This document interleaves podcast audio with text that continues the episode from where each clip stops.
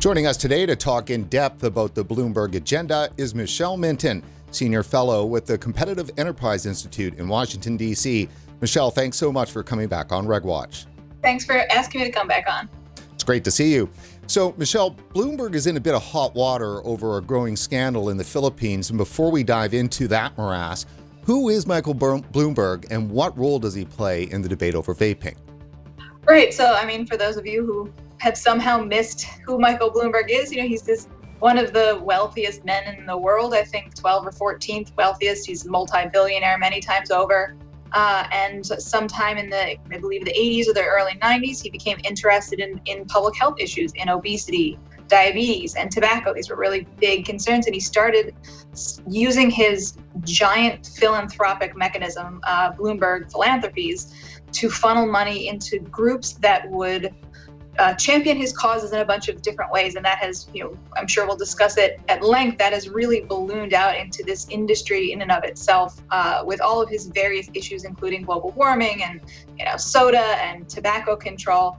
Uh, and he's at this point funding uh, dozens, if not more, uh, organizations around the world, including some of the most well known international health organizations like the World Health Organization and America's CDC. So uh, he's definitely, absolutely 100% against low risk products like vaping. He's pretty much against anybody making their own choices when it comes to anything they put in their bodies, unfortunately. His uh, modus operandi or philosophy of public health seems to be do what I say. Uh, there isn't a whole lot of logic to it or scientific basis. I mean, you can always find the specific studies the specific ex- experts to justify a position, but he he and the groups that he funds anyway seem to come at it from we have made a pronouncement therefore you all must now follow it. This is the capital t truth of what was what would be good for you therefore you should do it because we say so. Now he's not a scientist or anything like that is he? No he's a businessman. He made his billions off of uh, data terminals for trading stocks. Uh, and you know, I don't know how much time he actually puts, in, puts into that. But obviously, he has Bloomberg Media, uh, which is another huge property that makes a decent amount of money, but also serves to uh, act as a megaphone for a lot of the issues he cares about. And he did try to run for president this last cycle. Yeah, he he wasted a lot of money and a lot of people's time uh, jumping into the fray. But you know, a lot of people do that, or so they say. A lot of people enter into those presidential races in order to direct the conversation where they want it to go. But I think for him, not only did it financially backfire, it, it really brought to light some of his behavior when he was mayor and some questions. You know, it's been a little while since he's been mayor, and when he had his stop and frisk program, for example, which he wholeheartedly supported, there wasn't too much pushback. But now that, you know, the white middle class of America in particular is much more interested in issues of criminal justice and equity, that really came up, and he, he had to answer some tough questions. Now, you had mentioned his uh, work with the WHO, his support of the World Health Organization. He spun a tangled web of organizations dedicated to eradicating, eradicating vaping. What are those organizations, and how much of his own money do we know that he's contributed? Yeah, I mean, the, the number of organizations at this point that he that he has given some amount of money to is too numerous to even go through. But some of the major players obviously are the World Health Organization, and they then turn around and give a lot of grants, especially in low and middle income countries. They fund a lot of the public health work there, not just giving them research, but also giving them grants and funding. Bloomberg also funds the union, which we're going to talk about, uh, is based in Paris, focused originally on tuberculosis, and they're they are also focused on low and middle income countries. But he has smaller groups that are all pretty much associated, funding the campaign for tobacco-free kids, for example, in the U.S. And then that group then funds other groups like the American Cancer Society, American Heart Association, et cetera. Uh, I believe Bloomberg even gives money to the CDC Foundation. I'm pretty sure. Uh, he has managed to get Bill Gates and the Gates Foundation on board with his Bloomberg initiative. If you go to the World Health Organization website, there's a web page about this. It is a World Health Organization initiative called the Bloomberg Initiative. And that's funded primarily by Bloomberg and Gates. So, I mean, it's all over the world in a bunch of little groups that share money between each other, funnel money around. So it doesn't all come directly from Bloomberg philanthropy, philanthropies, excuse me. He also funds universities. He funds um, you know political campaigns through the universities money then get money and and people will get funneled back into these groups and into government You know, you mentioned the union. What exactly is that? It sounds ominous. Yeah, so I, I, can never recall the complete name. It's extremely long. It's the International Union for Preventing Tuberculosis Functionally. And like I said, they were started, they actually, the predecessor organizations were, were created during the colonialization period. They're going into low and middle income countries and trying to figure out how they could improve the health of these newly colonized peoples. And now they've broadened their, as, as most of these old health organizations do, they start to broaden their scope. Now they also focus on non-communicable issues that affect the lungs and uh, tobacco control obviously and respiratory diseases other than tuberculosis and they put a lot of money uh, and energy into really spreading specific messages and trying to influence public policy around the world, which we're seeing at the at the very moment. Low and middle income countries are just starting to push back, starting to recognize what this is, and starting to push back on it. Why is there so much effort on low to middle income countries? You know, you could say a bunch of different things about why that is. For one thing, if you're talking about tobacco, it's where most of the world's smokers live. 80% of the smokers, currently smoking, the 1.1 billion smokers, are in low and middle income countries. So, you know, that's where the need is to, to put some money into it. The other thing is that a lot of these countries, their systems, you know, their structures are are still fairly new. They're developing. That's why we call them developing countries, developing nations. So it's easier to influence it's easier to get a foot in the door first of all because uh, when you're setting up something like you know, a national public health organization you have to get the manpower the training the expertise the research then you have to promulgate rules you know inform public policy. It's a lot of work. A lot of these groups turn to who but they will also welcome any other expertise and and financial support that they can find because a lot of developing nations are cash strapped. Unfortunately that research that uh, friendship and the money often comes with uh, comes with an expectation that they will go along with whatever the, the funder or the super organization like WHO wants them to do.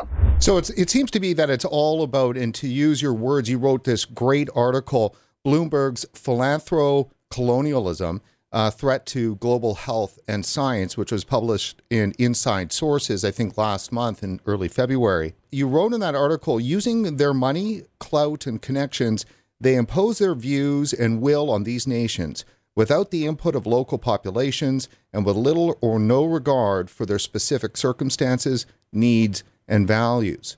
What are the what how would you describe the character of these tactics? Well, so I mean, I think people might imagine that it's uh, dark rooms well not smoky but smoky dark rooms where people are you know have wads of money and they're saying well if you pass this policy we'll give you this money and it usually from what i have seen and what i understand it's not like that it's more you have organizations in low and middle income countries or in, in modernized countries that don't exactly have a staked out position on an issue. You know, a lot of them are still dealing with, communi- serious communicable diseases, starvation, uh, infrastructure problems. They haven't exactly thought about what they, how do they feel about vaping?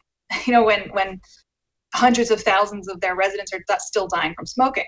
So in come these groups with clout, with ex- with apparent expertise and a significant amount of resources. And they say, here you go. You don't have to think about it now.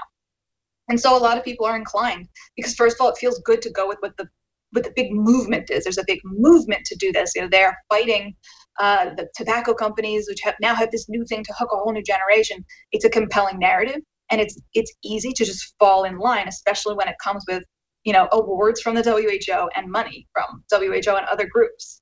Let's take a look now at the implementation hub at the union, one stop shop for a low or middle income country to go to uh, to get policy. Yeah, and the problem with that is that it completely bypasses the, you know, it, for countries like America who constantly talk about how how interested we are in the democratic process, but you have, you know, so it's not someone going in and enslaving a group of people. They're not they're not saying you don't get to vote, but the democratic process only works if the people voting for the politicians truly have a voice, if they're heard by their politicians. And when you have a population of people who are, you know, you're in a low and middle income country, you have a population comprised of a lot of people who are un- underpowered, let's say, in the political process.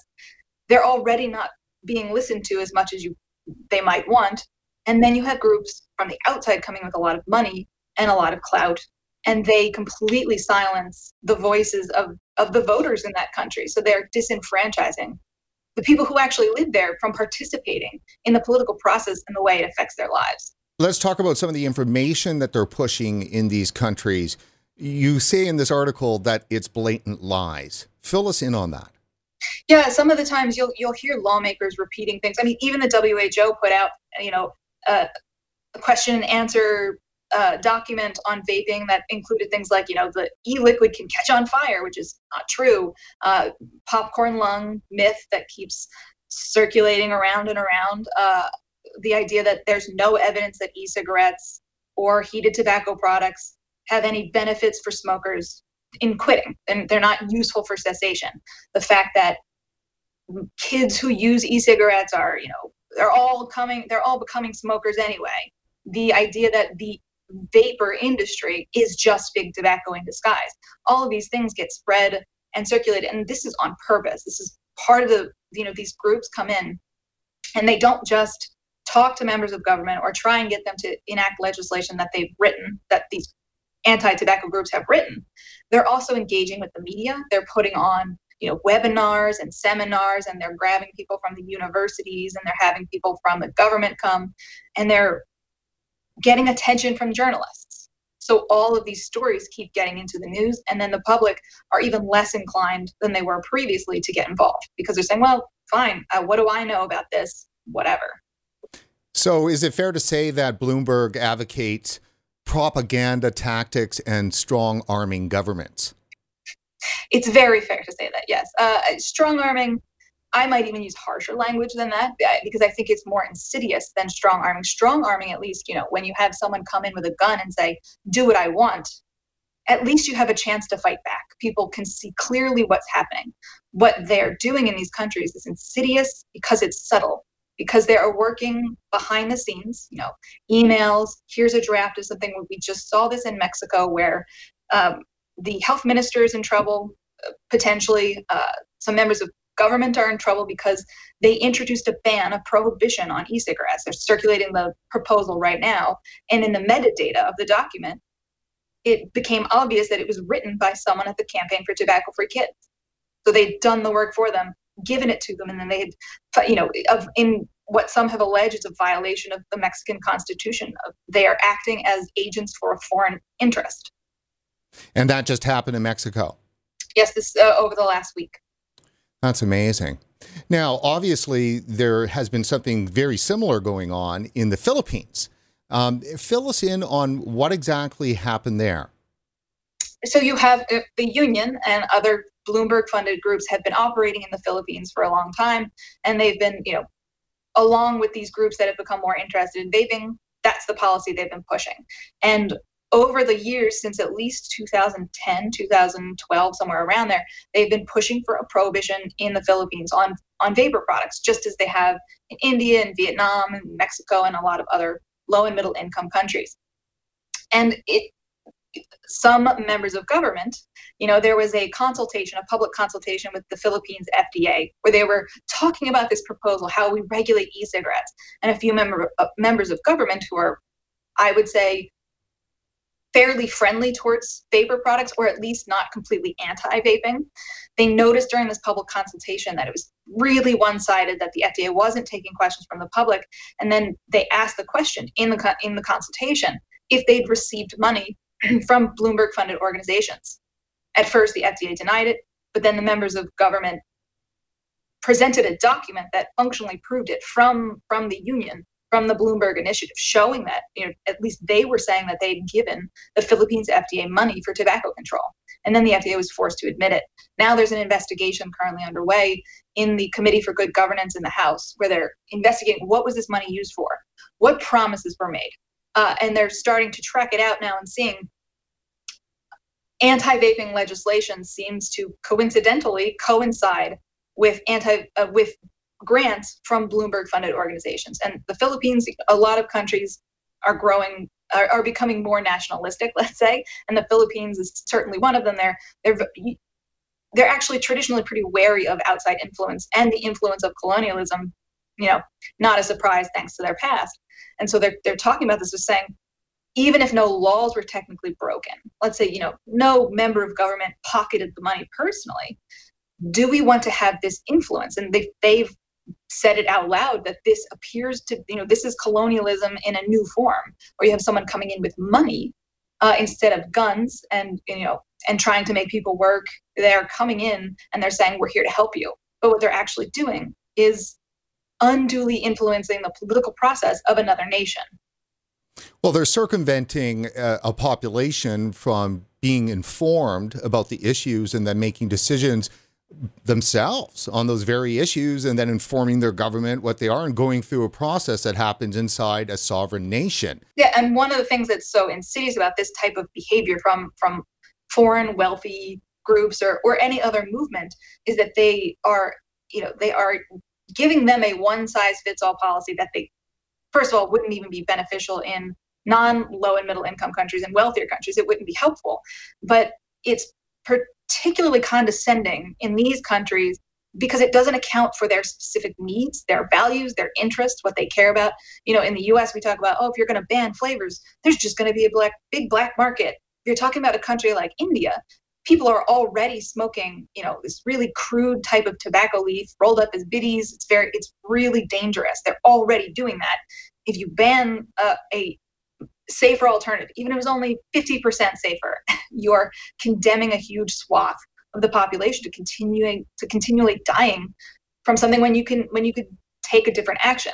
Uh, it's it's it's really offensive that you know when we talk about legislation or public health policy in the U.S., there's a big push towards equity, towards um, not disenfranchising certain minority groups, the groups that have been marginalized, bringing them in, finding out what their values are, what works for them, what approaches would be best to improve, to give them the options to improve their own health.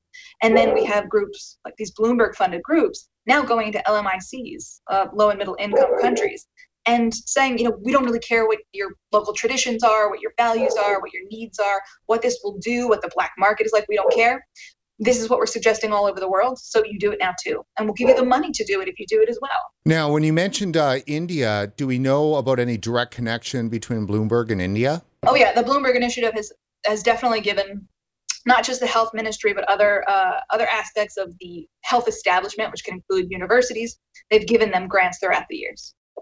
Same with Vietnam. If you look at all of the, especially in in Asia and Southeast Asia, if you uh, if you look at if you just go on to the Bloomberg Initiative's website, they will show you who they gave money to. They don't always tell you how much. And then you can go and look, and I've done this, go look at that country's health ministry or or the legislature and see what were they doing on tobacco at the time. And most of the time you will see pretty direct coincidental actions being taken by by the government in the same year that they get grants. So a lot of people have commented over the last couple of years that it does seem like that there's an international cabal that's organized in in an effort to stamp out vaping. It sounds like that that's indeed not conspiracy theory. It's true, and it's even right there for you to see on the players' websites. Yeah, and, and it's again, it's more insidious than an actual conspiracy theory because in a conspiracy, you know, the classic conspiracy theory, you have a bunch of guys around a table, they're, they're constantly coordinating and talking, and you have some of that here with this giant, vast web of groups and individuals and universities and other organizations. But they're all so aligned that a lot of the times they don't actually need to coordinate, or they can coordinate with their own little pod, you know, in their country or in their area of the world without necessarily having to run back to, you know, Daddy Warbucks, Bloomberg, and ask, should we do X, Y, or Z? So it's it's much harder to actually see it for what it is, which is a movement or you know a, an intent, an intentional conspiracy. I don't want to, like I said, I've said this before on your show. I don't think it's a conspiracy because they're not hiding it. It's it's really all up front. It's a movement. It's an ideological movement on on tobacco issues that that is shared by an increasingly large number of important organizations.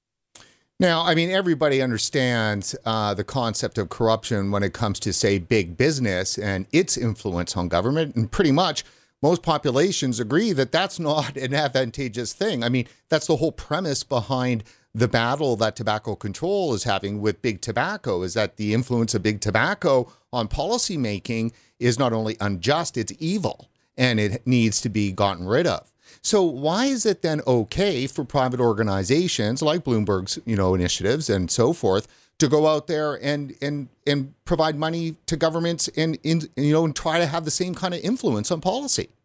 Yeah, I mean, I would say it's not okay. I, I don't. I actually don't like the idea of of any private organization giving money to government to, to a government institution because they all have an agenda. They wouldn't exist if they didn't have some agenda, and there's no way that that agenda isn't influencing policies that should be made based on science and based on the needs and desires of the population. Uh, it is it is functionally okay because people have ceded the moral high ground to these groups. They have said tobacco is not only a dangerous behavior, smoking is not only a dangerous behavior or personal choice, it is immoral. Therefore, any group fighting it is moral because it's so you know big tobacco is so evil and smoking is such a great uh, you know blight on humanity that if someone is trying to fight that they are instantly considered to be the good guy. Like i said we love our black and white good and evil narratives. And that's it. And tobacco can't give money to groups even you know uh, indirectly they can't give money because of the fctc because of the international treaties that are trying to keep big tobacco out of government. So when I'm watching these hearings in, in countries like uh, the Philippines, and they're they're struggling with this question of why is it okay for these groups that have you know they have an agenda to give money when it's not okay for tobacco companies and I, I try and think about it this way you said let's say you had a christian health group who's who was interested in maternal and child care and they were giving money to the government or to government health programs and they were fully in, they were fully anti-abortion, right? Anti-birth uh, control. And then you have a government that's sort of falling in line with those programs. Everyone should see why that is a problem, even though they're not a business. You know, they're not a tobacco business. And P.S. This actually happened already with American fund, with American grants to African countries when we had a conservative president at the time, a president at the time who was anti-abortion they cut off funding to African countries' health programs, maternal health programs, um, because they were promoting birth control and abortion. And so some of those countries actually changed their policies and started banning or not recommending certain procedures or behaviors for women in that country. So it did influence policy. Well, and that's the whole point. I don't think that you can find free money that doesn't come with strings attached. No, there is no such thing as a free lunch. well, you know, it seems to be quite demeaning uh, their treatment towards these low and middle income countries. It's almost paternalism would be one. Um, you know, colonialism. I think is a just it's got so many connotations to it that people don't quite understand it. I mean, it certainly is coloni- you know colonizing uh, their government policy making, but it's definitely very paternalist. Yes, uh, uh, and I, I specifically use that word colonialism with the hopes that more people would begin investigating. because It's not well known, even among people in the medical field or in public health, about their own colonial origins. As I mentioned, you know, when you had armies marching into these countries uh, and they were colonizing these populations, and the reason that public health got involved in those areas in, was in part to make sure that the soldiers were healthy enough to fight and that the the population of laborers was healthy and productive for their colonizers. And a lot of the, you know, this Western medicine tradition that came out of colonialism, it is it the framework of it is to ignore folkways, you know, which are just traditional forms of medicine, healing, therapy, that sort of thing, to look down on the people to say, we know, you know, with our Western logical medicine, which is clearly superior to everything you're doing, we know what's best for you. And the only reason you wouldn't do it is because you're ignorant uh, or evil. And we still have that now. We still see that, you know, it's either you're a child or you're a devil. And we're seeing that in, in the US with, with smoking and with vaping, where you have, oh, well, you're addicted. So we don't have to listen to you because you're an addict. You know, you were, your body was taken over by big tobacco and nicotine. So you don't you don't count or you're just a child who's also a victim who's a target of big tobacco. Um, all of this still and i think it's really important for public health professionals to first recognize it and then start to start to tease it out that their ingrained framework comes from colonialism. And there's still there's still a legacy of that discriminatory perspective where you look at a group of people and you say we are here to help we know what's best, therefore we don't need your permission or input. Now, decolonization is all the rage right now when it comes to race issues for certain in the US. And a lot of the people that are seem to advocate that position are from the more progressive side. You would say would probably fall in the public health and Bloomberg camps. So it's a huge irony that, you know, at home they advocate one thing and then they're out there practicing another. I mean, if you understand, and I mean, I know you know this history, but if you understand the history of progressivism in America, it actually isn't shocking at all in that public health in America, you know, in addition to the colonialistic origins of public health, had, you know, it was progressive and it had a very you know eugenics was part of it. It had a very paternalistic streak. Uh, uh, most of the most of the initiatives were functionally about protecting white middle class men and women uh, and and dealing with you know the, I'm writing something actually at the moment about uh, opium smoking you had Chinese immigrants first of all opium was everywhere in America in in the 19th century and the only real numbers on addiction seem to concentrate addiction to opium into white middle and upper class women. They were drinking it through t- laudanum, laudanum and tinctures and all of that, and you could get it. Your grocer could give it to you, make up his own formula if you wanted. But when Chinese immigrants started coming in, and their tradition was to smoke opium, opium smoking got linked with Chinese. It got linked with Chinatown. It got linked with squalor and crime, even though most Chinese immigrants actually didn't smoke opium. And then when news stories started to uh, trump up the idea that young women were going into these opium dens and then being forced into prostitution, and our young men are listless and they're not ambitious anymore. They don't want to, you know, they're no longer upward, upwardly mobile. Then American states started to ban opium smoking, not opium, just the smoking of it, uh, and smoke and opium smoking dens. Federal government did it as well, and it's you know, the letter of the law itself it, for all appearances, physicians were interested in the health of the population, but what they were actually interested in was in the physical, moral, and economic welfare of the white middle class. And you still see that today, even. The reason that we're trying to now, or the reason that uh, it's very popular to support cannabis legal, legalization, which I also support, they're going to talk, they're going to tell you that they're concerned about disparities in criminal justice, which is true that exists. But the real reason is because white kids in California started to get arrested for for holding cannabis you know during the reagan era. That's when white parents started to form parents organizations to decriminalize cannabis and that's when it started to get attention. In america our public health campaigns our drug campaigns are still fully gate kept by the white middle and upper class. And that's why you see someone like bloomberg the upper upperest class there is going into low and middle income countries and telling them what they should care about when people are some a lot of them are still starving they don't have adequate housing uh, and you're saying well you shouldn't be vaping or you shouldn't be you know you shouldn't be smoking but you definitely shouldn't be vaping. It's it's it's lunacy and it, it is offensive.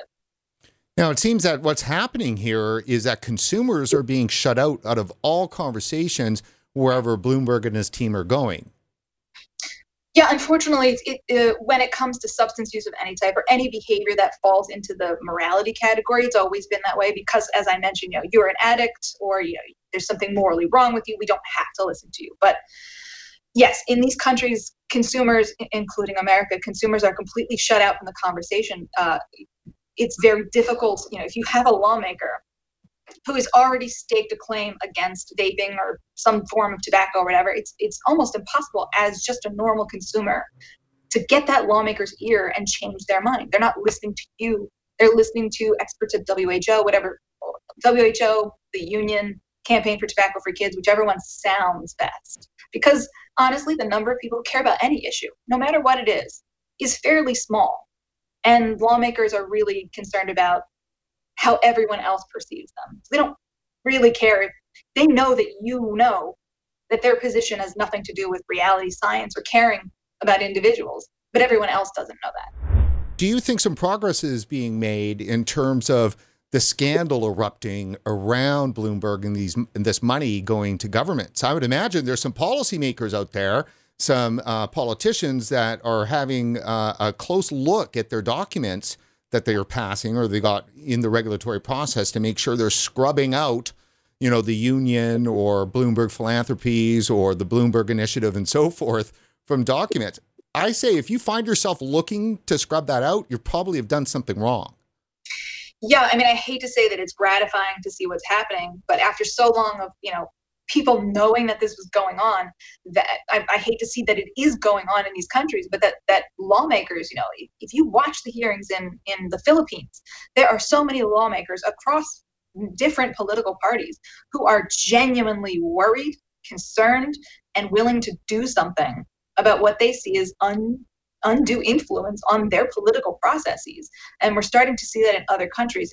Uh, it was India first, and the Philippines and Mexico. Uh, I'm hoping we'll see some in African countries, some other Asian countries. It'd be very nice. South America, and and honestly, non-low uh, low and middle income countries should be looking at the same thing because it's going on here too. Yes, they're focused on, and it's it's much more obvious because they're actually having bigger successes in low and middle income countries. But without a doubt, uh, Bloomberg and all of the associated groups are trying to do the exact same thing in American cities, states, and at the federal government.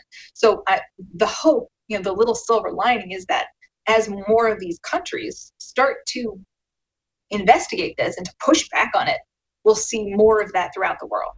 The fact of the matter is, is that the concept of self-determination, the right to a people to self-determine and create their own nation, is actually a progressive uh, philosophy. I mean, President Woodrow Wilson, that's what he advocated after World War One as the major change to the way we organize ourselves globally is uh, for people to self-determine. And so you have, you know, these countries that essentially are trying to govern themselves, which is exactly what it's supposed to be under the old progressive ideal. And yet progressivism seems to be coming in there and, and its paternalistic side is kind of quashing that sovereignty that these countries have and I don't think this is um, this this is not necessarily um, unique to to the progressive movement to progressives, but this idea that well, we want you to have all the freedom in the world unless you do something we don't like, like right. up to and until that, whatever whatever the thing is, whichever side you're on, or you know, picadillo you have, you know, it's all good until you start spending your money in a weird way, or it's all good until you start smoking. Then we have to come in and tell you what to do because clearly you can't do it yourselves. And that's you know this is what the union uh, issued a report back in I think May 2020, maybe a little later, where they said low and middle income countries need to ban e-cigarettes and heated tobacco products because and then a long list of reasons and some of those reasons were well it's going to be a big regulatory burden to regulate these products. And and low and middle income countries don't have the resources or expertise to do this. So functionally what they're saying and again offensive to the max is we don't think you can do this. Therefore you should just ban it. Even though the idea that well you can't regulate it but certainly you can ban it. I mean that's easier right? It's so much easier just try and deal with a giant black market uh, and how are they going to deal with that black market in low and middle income countries? Do they think that's going to be great for people's health when you have cops bursting down doors? Uh, so yeah uh, progressive it is not. Right. And i mean we don't want to beat up on the progressive philosophy. I mean that's a lot of good has happened under the progressive philosophy. I think it's just we want to hold them to their feet to the fire to stick to one particular way of going about things. And i think we're all better off when that's the case. I mean if harm reduction is really the right idea for opiates and heroin and so forth then it should be okay for tobacco uh, too as well. So i think that's really where we have to kind of hold their feet to the fire yeah, and I think uh, some members, I'm, I'm not going to say progressive, you know, some people who fall on the left side of the American political spectrum do at least recognize the problems, the lack of consistency. You know, people close to Biden mentioned, you know, because he was being pressured. Why aren't you supporting cannabis legalization? You should come out and support cannabis legalization. And he was saying, well, I don't know if the science is that you know i don't think this is helpful or i don't know all the science and i'm a little bit worried because you're all coming out against vaping uh, because you, you keep saying we should ban it or restrict it because the science isn't good enough. What about cannabis? So at least you know people around Biden, Biden himself, maybe they recognize the hypocrisy. They of course haven't actually done anything about it yet, even if they recognize it. But I agree with you. Don't want to beat up on progressives. Uh, I fall left left of the political spectrum myself, and I think public health, even with its colonial origins and, and, continued legacy, has done a lot of really good things. Polio, you know, uh, living standards, clean water, uh, malaria, all of this stuff, great. But there needs to be consistency, and I think it's really important not just to beat up on them, but to to do the self check of, hey, is this problematic what we're doing? You know, we're saying we care about equity and justice, and now we're going into other countries or other communities, even in the US, and saying, you're the target, you're a victim, or you're evil, and we're going to make you do the right thing because you clearly can't do it yourself. That should be problematic. Yeah, not just problematic. I, I think it's uh, I think it's got a lot of potential disaster going on because so many people smoke in these countries. You know, we're talking here more globally than traditionally as we do with just North America. So the the amount of smoking in say India or the Philippines, I mean, it's off the charts. And if something doesn't happen, I mean, if you're going to really make an effort to put a dent into the 1 billion lives that are going to be lost in the, these 100 years, you have to do it in these countries. Yeah, and that's again uh, not to beleaguer the point of, of you know some of the origins of, of public health, where it was we care, you know, we're going to get you this vaccine whether you want it or not. Like we're going to quarantine if you we have really strong arm tactics there. We are going to force you to get uh, to get vaccinated, and people would say, why do you care if I die from you know malaria or whatever tuberculosis when I'm going to die tomorrow from starvation? Like give me a sandwich then give me the you know and we have that clearly happening here where groups are so focused on tobacco and vaping and now they're really hyper fixated on the vaping issue that they don't seem to care if people die from other causes so long as while you die you're not smoking and you look in these other countries and you know, there is an appropriate way. If these groups truly cared about improving lives and health without infringing on people's you know sovereignty uh, and agency. They would give money and help these you know these countries build their own infrastructure their own expertise their own communication with their population so that they could decide the policies and the approach that is best for their populations. That's not what these groups want. These groups want to check on a check on the board. This country banned it that country banned it see we're doing you know look mom we're doing well. Uh, and that's yes it's it's not good for health because you have people who have stresses and people with stresses tend to look for ways to alleviate that stress, small pleasures like smoking. A lot, if you read studies where you're talking to people or you read accounts, a lot of the people in certain areas of low and middle income countries, they have a mindset of, well, I'm not going to live to be 80 anyway. I'm going to die from something else because my living conditions are poor, I don't have a job, whatever it is. So I may as well enjoy the time I have. So I'm going to smoke. And you're not going to stop that person with a ban on vaping or even a ban on cigarettes. It's never worked. They will find something else. They will go down the line.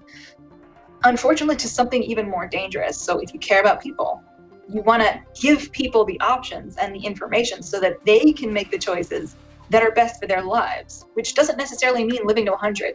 That's not everyone's best life. And I think that's a real problem in the public health uh, advocacy space, anyway, is that we measure success or they measure success based on how long are you going to live? Which diseases did you get? And that's that's not the value pyramid for everybody.